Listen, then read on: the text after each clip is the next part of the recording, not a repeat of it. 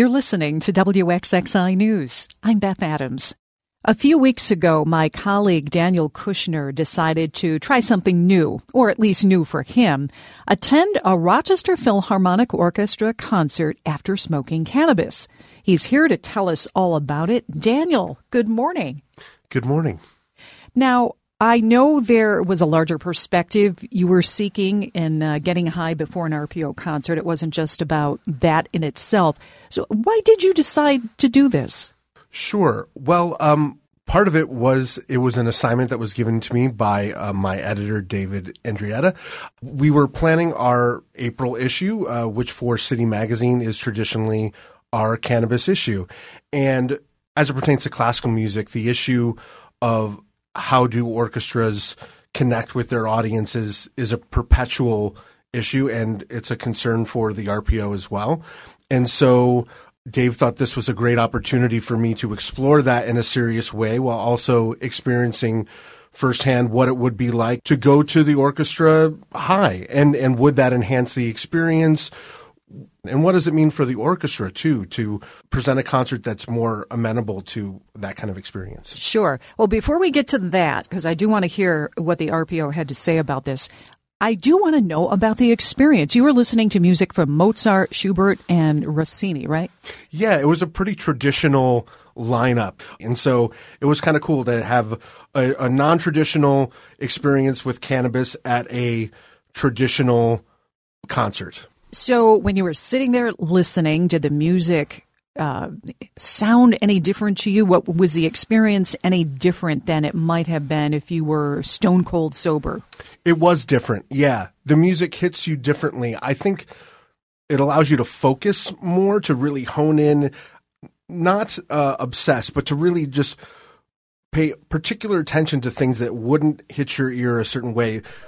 For me, it was the way I was thinking about melodies and, and my perception of them or harmonies, I would think about them in different terms. In, in the article, I describe um, thinking about music in terms of shapes. What shapes were, what was the music making? I and think I, you mentioned a trapezoid. yes, and I and I asked the reader that that's that's normal, right? That makes sense. Um, so so your mind goes to to odd places. Um, but it, it's a fun experience, and at the same time, it, it can make other parts of your, your, your brain kind of hazy too. So it, it's not, it's not a, a cure all to help you focus and get work done necessarily, but it's also, it, it's, it's not going to keep you from tapping into your creative side. So you talked to RPO about this concept, and it, it's not unique entirely. You wrote in the city piece that the Colorado Symphony Orchestra had experimented with a classically cannabis concert series about nine years ago when cannabis was legalized there in the state of Colorado. So is the RPO open to this idea? They were open to the idea. I spoke to CEO Curt Long and uh, VP of Artistic Planning James Barry. They were both definitely open to the conversation, which was great. Um, we had really candid, detailed conversations about what it would take for the RPO to uh, partner in a cannabis themed concert or to have a concert that was at all different in this sort of way. Um, what surprised me is that they, they hadn't actually really thought about this as an organization before. It wasn't a conversation that had even occurred to them, which surprised me a little bit.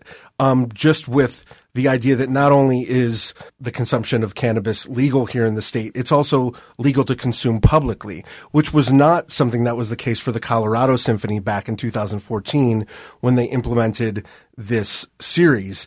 In fact, because public consumption wasn't allowed at that time in Colorado, they had to make the series fundraising concerts rather than public events. So we don't have that issue here. So if you're the RPO and you're looking to expand your audience and connect with more people and invite them in to the world of classical music, cannabis could be a, a good opportunity to do that.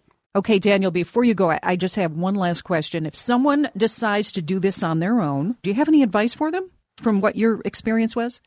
Yes. I would say, first and foremost, if you're uh, not a regular imbiber of cannabis, go with um, go with a joint or something you can smoke rather than an edible because you can quantify the dosage better and figure out how it hits you rather than accidentally overdosing on edibles. You'll be fine if you do, but you'll have a better, more uh, pleasant, calm experience if you know what you're, how much you're taking in. Uh, and secondly, I would say bring a buddy.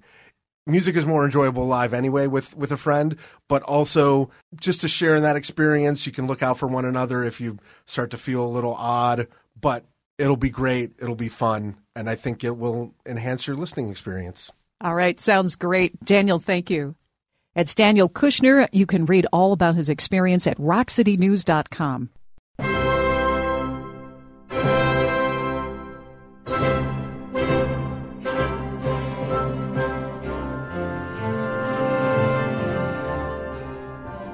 You can find more local news on our website, wxxinews.org.